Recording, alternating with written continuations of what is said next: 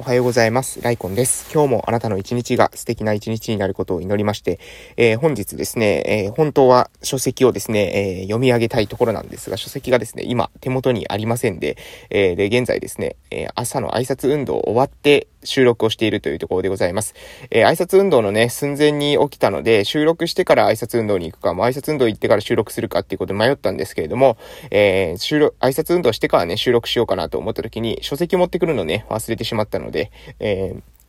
今日はですね、あの、書籍の言葉は残念ながら引用できません。明日、えー、お楽しみにということで、えー、今日はですね、近況報告などを含めて、えー、していきたいと思います。え私はですね、え現在、鹿児島県の奄美大島の某村で地域おこし協力隊として活動しているわけでございますが、え昨日はですね、どういったことをしたのかというと、まず昨日午前中ですね、え私は、え村のですね、小学校の特別支援学級の方に、え入らせており、いただいておりますので、えそちらの方に、え朝の挨拶運動終わった後行きました。で、えー、その後ですね、え午前中はですね、今度の、えーえー、日曜日に、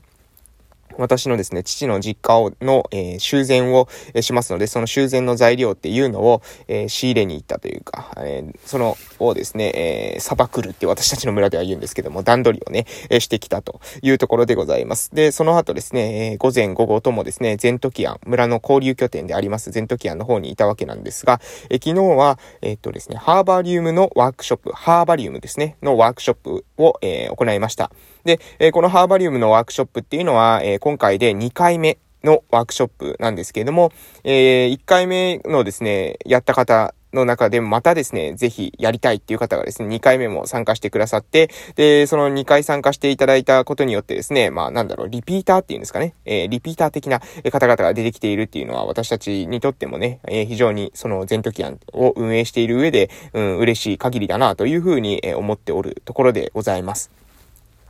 え今後ですね、私のその父の、えー、実家も改装してですね、交流ができるような場所っていうのを作っていこうと思っておりますので、えそこもね、有効活用できるようにしていきたいなと思っています。今のね、えー、ゼントキアンと新しく作る拠点の大きな違いっていうのは、今の、えー、ゼントキアンはね、どうしてもね、あのーその靴脱げるところがないんですよね。靴脱げてほっと、えー、一息つくみたいなスペースがちょっとなくて、うん。どうしても靴のままになりますし、えー、なので、フラット立ち寄る分にはいいんですけど、やっぱりそのまま、その、立ち食いそばじゃないですけど、フラット立ち寄って、フラット、えー、すぐ帰るっていうような、え、ところが特徴なんですね。あと、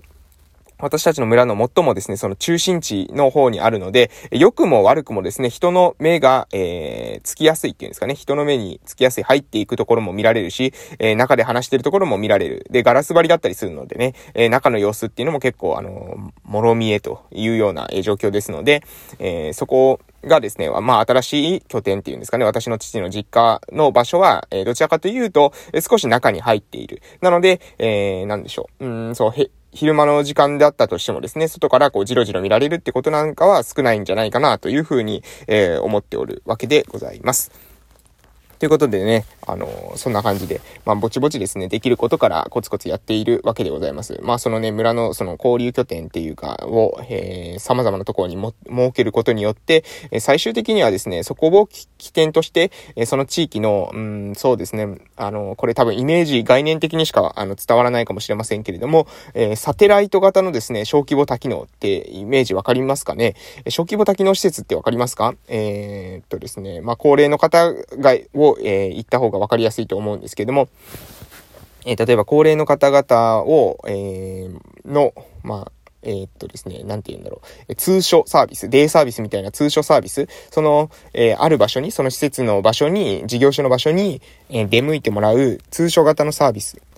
や、えー、スタッフがですね、そこの家に実際に行く訪問型のサービス、そして、えー、もし何かあった時には、えー、宿泊するといったような、えそういった、何ですかね、え宿泊のサービスを、え一体的に提供するっていうような形ですね。なので、通称、え訪問、そして、え通称訪問、そして、えー、えー、と、宿泊えこれもですね、え兼ねて、まあ、ショートステイっていうんですかね、えそういったのも兼ねながら、えその地域に合った形でですね、その地域に長く生活できるような、え環境を作っていくっていうのが、まあ、その小規模多機能のあり方ですね。在宅での、えー、過ごしたいっていう方々を、まあ、伴走してサポートしていくっていうのが基本的な、え、方法なんですけども、私たちの村はね、どうしても、えー、もう年取るとですね、え自分の家ではなくて、え施設にお世話になるのがいいっていうような、え価値観がありますので、まあ、ある意味その価値観に対するですね、本当に、えー、そうでしょうかというような問題提起からスタートしてですね、えー、その小規模多機能という選択肢っていうものも、うん、自分のね、人生の中で、え、に取り入れていただけたらなというふうに思うわけです。うんだから無理やりですね、その小規模多機能を強制したりですね、えー、自分の家で生活し続ける、老人ホームに入らない選択っていうのを、えー、絶対それを知りましょうっていうわけではないんですが、えー、まだね、私たちの多分、うん、多くの地域の人っていうのはそういった選択肢があること自体をおそらく知らないと思うんですよね。なので、そういった選択肢を知った上で、それでも、まあ、老人ホームとか、そういった施設で最後の時を迎えたい、病院で、えー、まあ、ハイテクなですね、医療の、に囲まれてですね、最後の時を迎えたいっていうのであれば、まあ、それはそその人のまた選択だと思います。が、私はですね、うん、えー、じゃあ自分がどうす、どうかなと考えたときに、自分自身は、やはり、うん、その地域の中で最後まで、え生活していって、最後みんなに、えー、見られながら死んでいくみたいなのが私の、まあ理想かなというふうに自分で思ってますので、自分の、まあ作りたいもの、自分が欲しいものっていうものを一生懸命作ると。で、そうすれば、私と同じような、私が育った村ですから、私と同じような価値観の方もね、いるんじゃないかなというふうに思っています。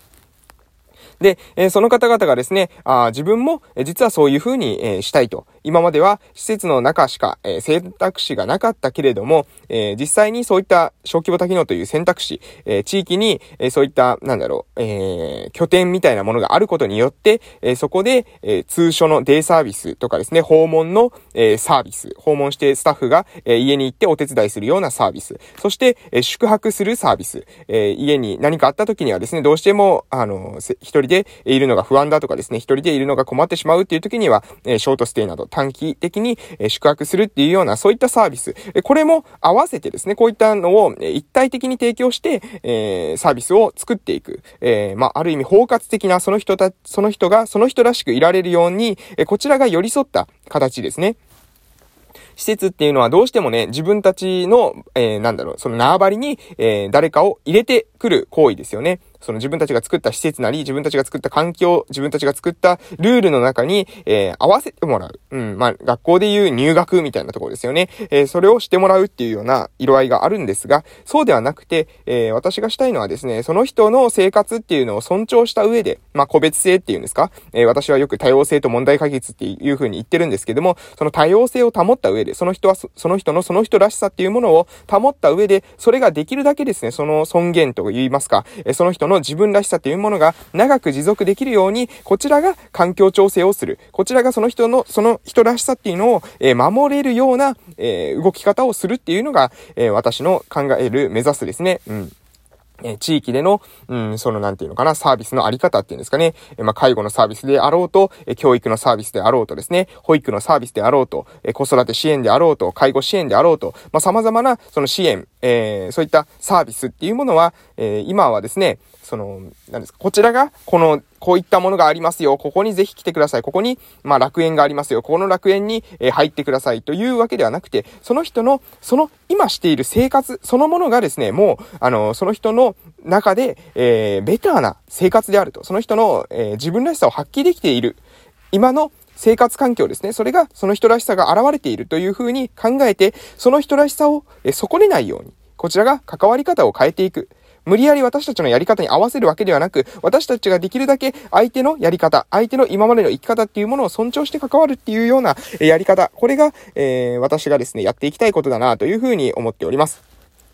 まあその中でですね、えまあ栄養の指導とか運動とかですね、あと私がよく挙げてますのは、あの栄養、運動、睡眠、そしてメンタルのケアですね。ここは生活習慣病の予防に非常に密接に関わってきますので、えこれに対してですね、もう何でも食べていいですよとかですね、えー、眠る時間もね、いつでもいいですよとか、えー、人間関係なんてボロボロでも一人でもいいんですよみたいなことを言うつもりはないです。えー、そうじゃなくて、やはり、え健康な状態を保っていくためのサポートっていうのは必要じゃないかなと思いますけれどども、でも、えー、その最大限援助はしますが、えー、強制はしないということですね。強いることはしない。えー、その人があくまで最終的な自己選択を、え、する。その人が、えー、なんだろう、やはり尊厳を保てる。え、自立した状態であり続けられる。え、主体的でありあり続けられるっていうんですかね。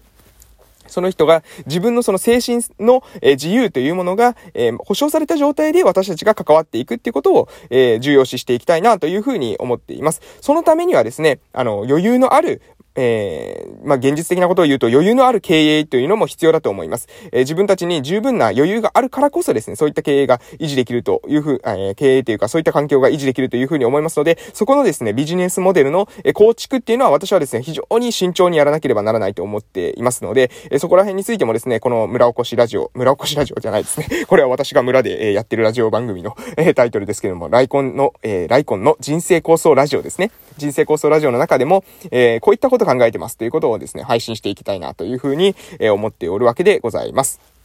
なので、えー、そこら辺も聞きたい方はですね、ぜひ、えー、お楽しみに。まあ、今の段階でですね、ちょっと考えていることだけ少し言わせていただきますと、やはりね、あの、事業であげた、あげたお金っていうものを、えー、ただただですね、無目的に人件費に、えー、当てる、え雇用創出とか言ってですね、人件費に当てて、えす、えなんだろう、お金を、え